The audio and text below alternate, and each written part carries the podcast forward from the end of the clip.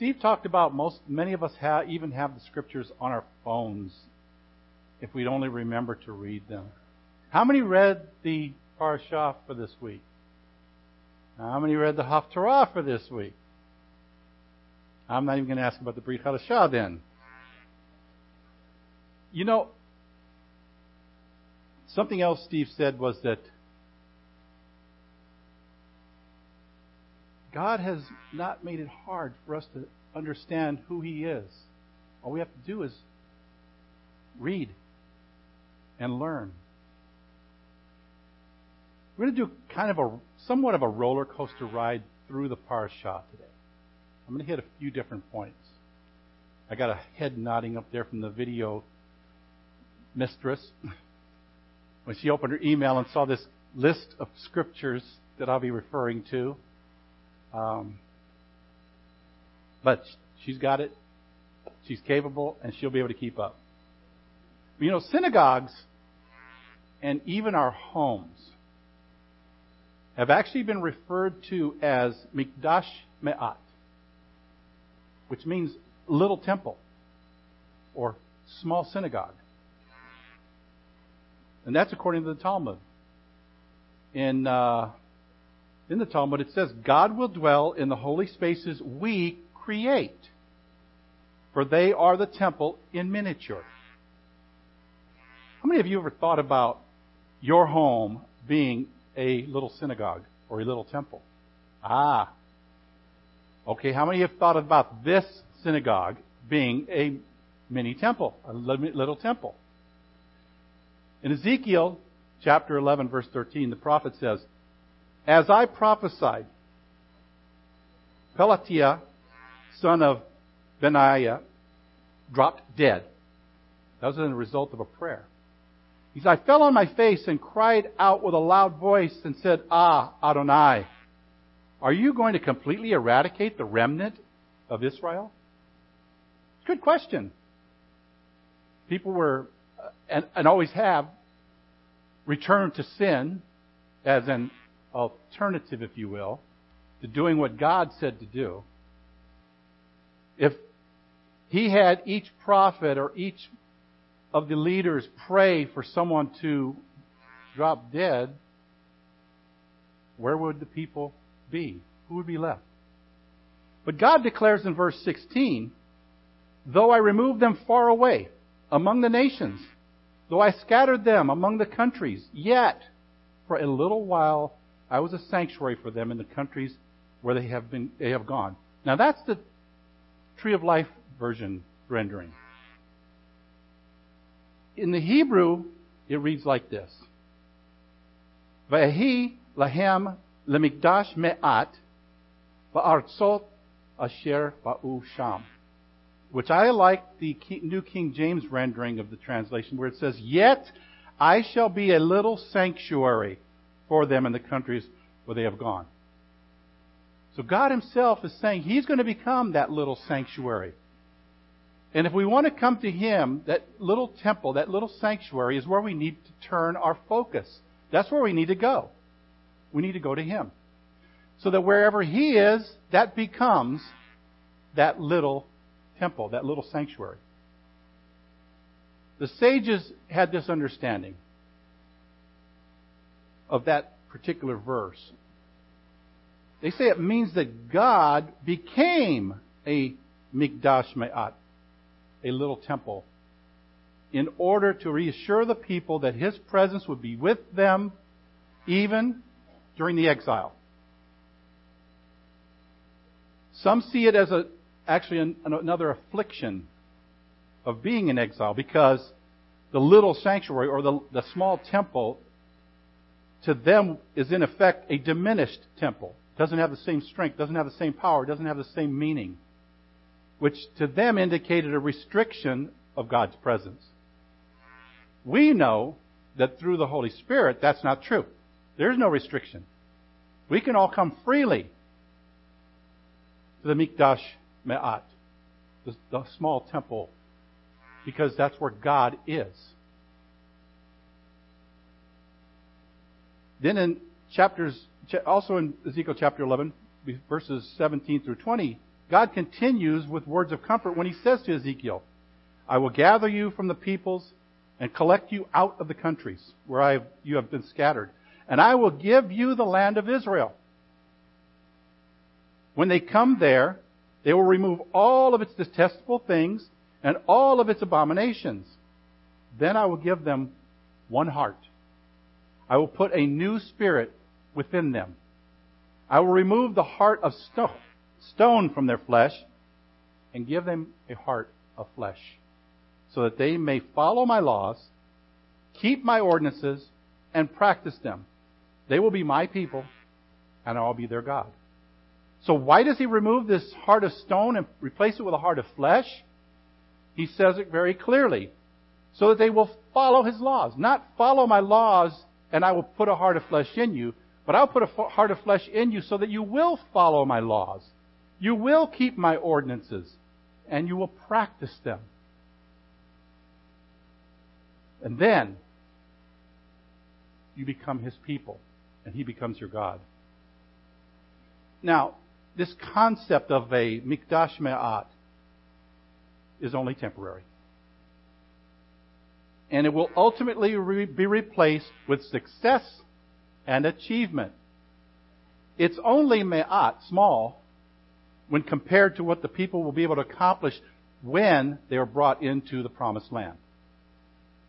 None of the things that were going to happen were going to happen until they entered the land. The land of promise is another way of putting it. The promised land is a land of promise. God promised his people a land. They were going to drive out the inhabitants of the land. And he was going to do that by his mighty hand. So, to our parashah. Numbers chapter 8, which was alluded to a little bit earlier and read this morning by Charlene. And in the opening verses, particularly, you don't have these because I'm not reading it. Verses 2 through 4, Aaron is actually instructed to make and then kindle the menorah. But you'll notice in the Parsha, in the Hebrew, even you look at many translations, unlike the customary word that we use for kindling lights, lehadlik, which means to kindle, we find that the word beha'alutka is used. And it literally means to elevate or make go up or make rise. Back in Exodus 27:20, it referred to the lights of the temple as ner tamid, which means a perpetual or everlasting light or eternal flame. Even without the temple, the synagogue is referred to as the Mikdash Me'at, or the little temple. And we here have our own Ner Tamid on our ark. It's a special light that continues to burn whenever we're here. There's room for improvement. Now the lights become symbolic in the synagogue as well as in our homes. And they're similar to the tzitzit, being a reminder for us to keep the mitzvot, keep the commandments. The lights do that same thing. It's a reminder. When I look at my tzitzit, I remember to keep God's commandments. When I see the Ner Tamid, I remember keep the commandments. When the Shabbat lights are lit, and lit it reminds me to keep the commandments. The Torah has been compared to light. Many places in the Tanakh, in the in the Psalms, for instance. Psalm 119, beginning of verse 101, it says, I keep my, kept my feet from every evil way in order to follow your word. I do not turn away from your rulings, for you yourself have taught me. How sweet is your word to my taste. Yes, sweeter than honey to my mouth. From your precepts, I get discernment. Therefore, I hate every false way. Your word is a lamp to my feet and a light to my path. See, the Torah and, and God's mitzvot or commandments in general illuminate our way, illuminate our ways. They bring enlightenment into our surroundings and, and ultimately to the world as we spread that light. Shabbat and the other Moedim, or appointed times, are usually ushered in with what? The lighting of candles. In doing the lighting of the candles, we are symbolically inviting the light of God into our homes and into our synagogues. In John chapter 8 verse 12, Yeshua said, I am the light of the world. The one who follows me will no longer walk in darkness, but will have the light of life.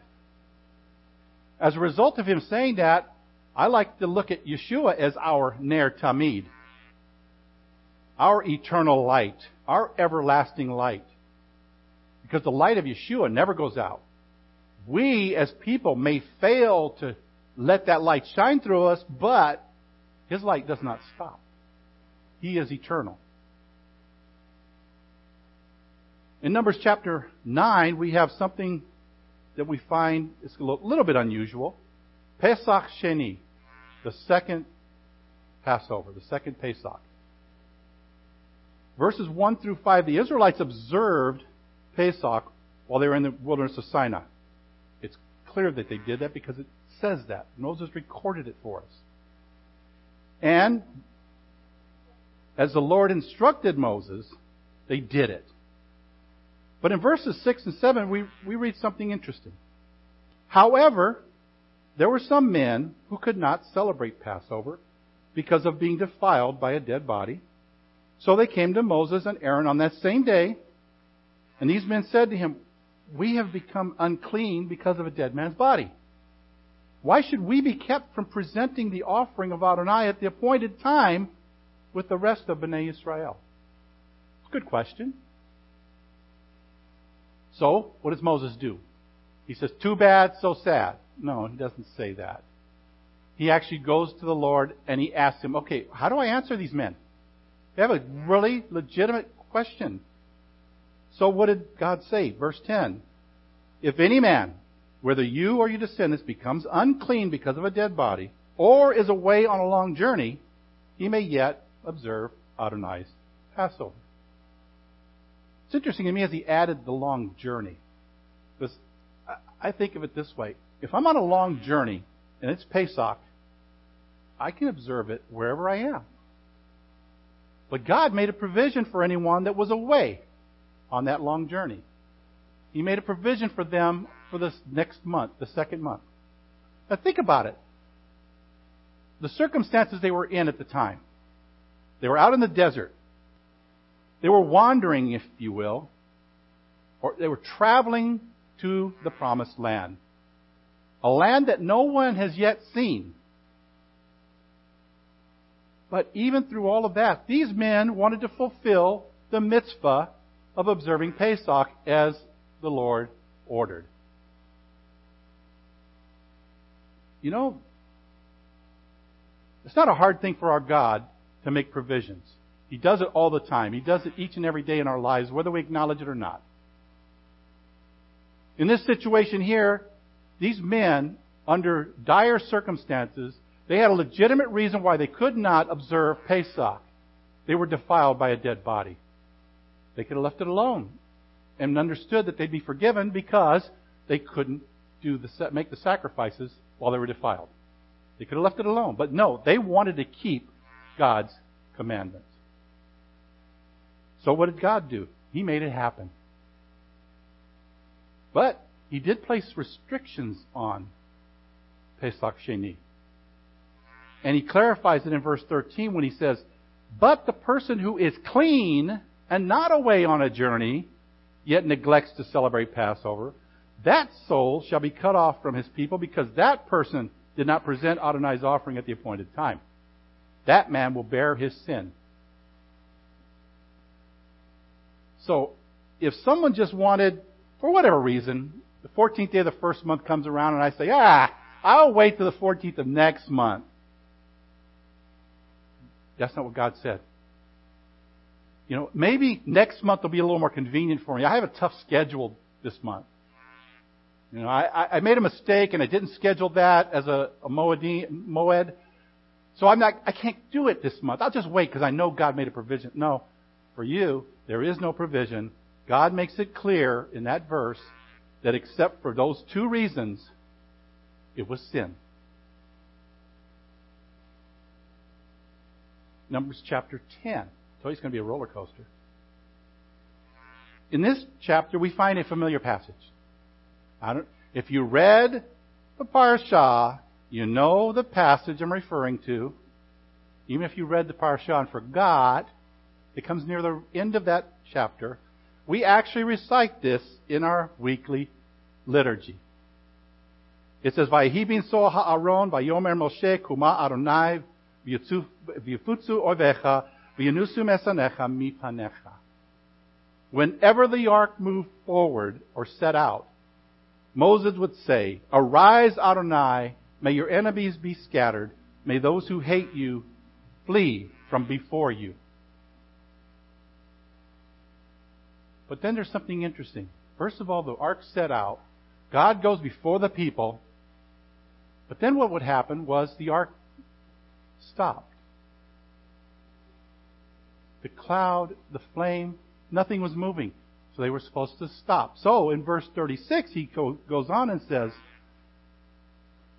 Uvnucho yomar shuva Adonai rivot alfe Israel.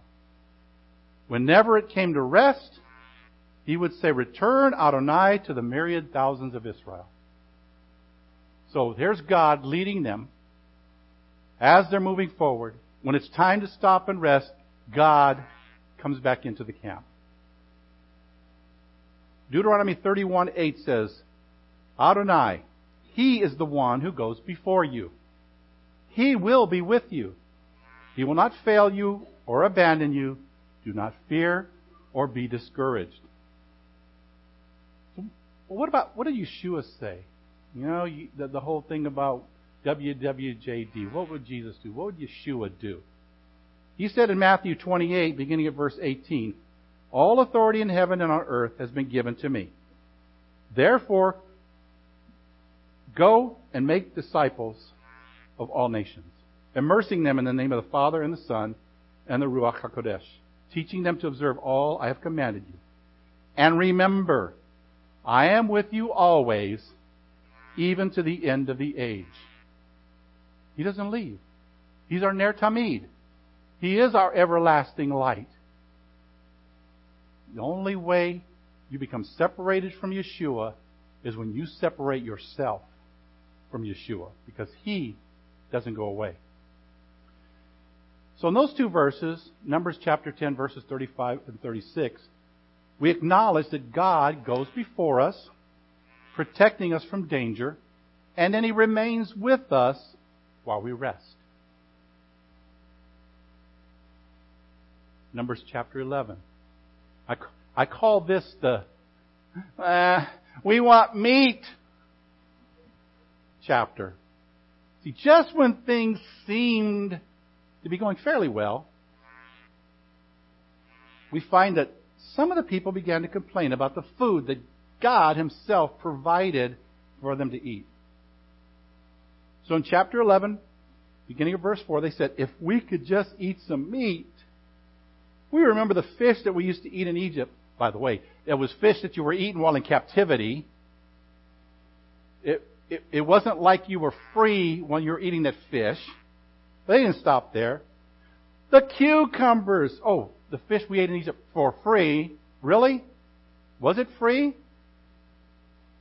You were in hard labor. You actually earned that fish and more. You just didn't get what you bargained for. The cucumbers, the melons, the leeks, the onions, and the garlic.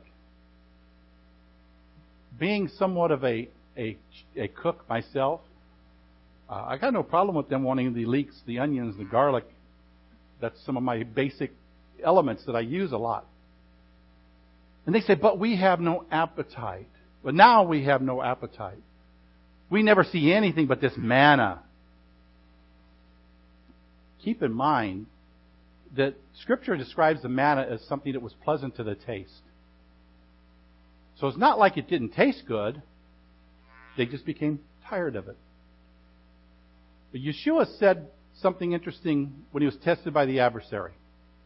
In Matthew 4 4, he was quoting Deuteronomy 8 3 when he said, It is written, Man shall not live by bread alone, but by every word that comes from the mouth of God. We have that word. We have it to read, to study, to learn from. And guess what? To share. Freely we receive, freely we should share. God responded by giving them meat. But at the same time, He punished them, and many died in a plague. See, when He gave them the meat, it wasn't some, not nec- it was not necessarily something that was the best thing for them, as we find out after they gorged on it. But because they complained and they said they wanted it, He gave it to them. See, they weren't satisfied with the things he had already provided them with. Things that would benefit them. And they would be nourishing to them because that manna was nourishing to them. That's what gave them the strength to keep on going. But he forced them to suffer the consequences of their rebelliousness. See, they ate the quails like it was the last thing they, on the earth to eat.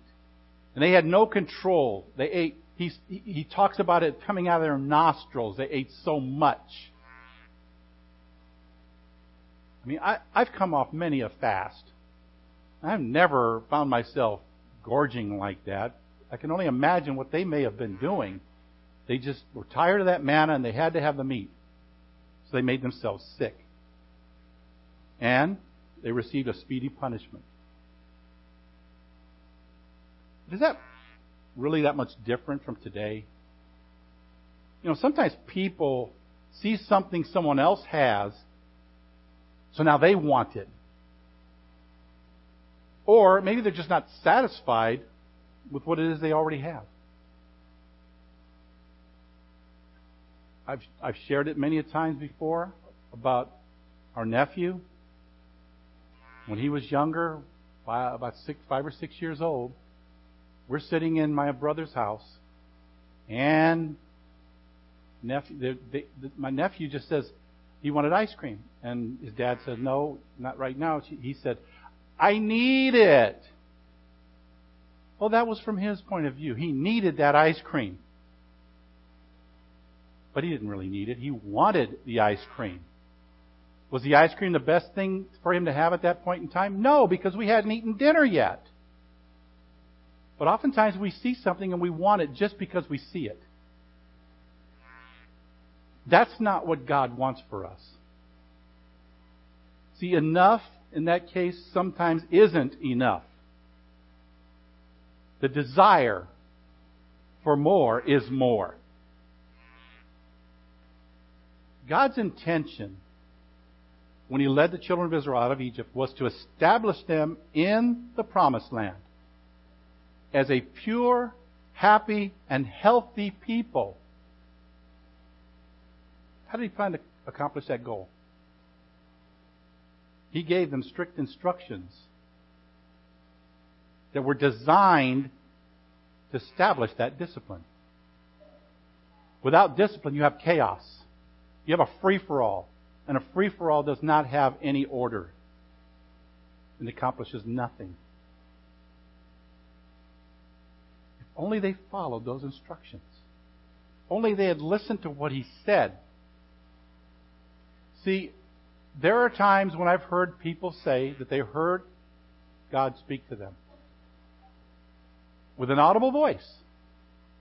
I don't normally hear an audible voice. I hear the Spirit speaking to me, yes. There were times they heard an audible voice from God, and they still didn't follow his instructions. They complained so much that Moses threw up his hands. This is the same guy that says, No, don't destroy them because all the neighboring nations will see that and think that you weren't able to save them and deliver them. But this that same guy that threw up his hands, he says, you know what? I'm tired of this people. Just kill me because they're out of control. They're not doing what you're telling me to tell them. Even when I tell them it was you.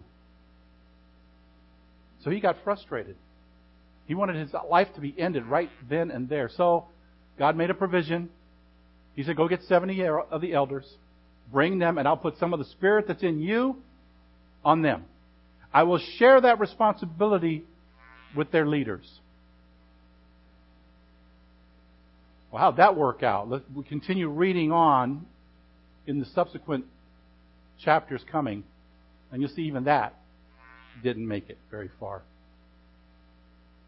If they had only followed the instructions that God gave them, it would have had the intended results. And it would have been for their good and for the good of the next generation after generation after generation. Because if God establishes something, it's going to happen. It's going to work. It's going to be accomplished. But when you doubt, or when you grumble and murmur and complain, you just delay the inevitable. You're going to either have to submit to what God said, or you'll be found in sin, and he, you may find out that He's cast you out.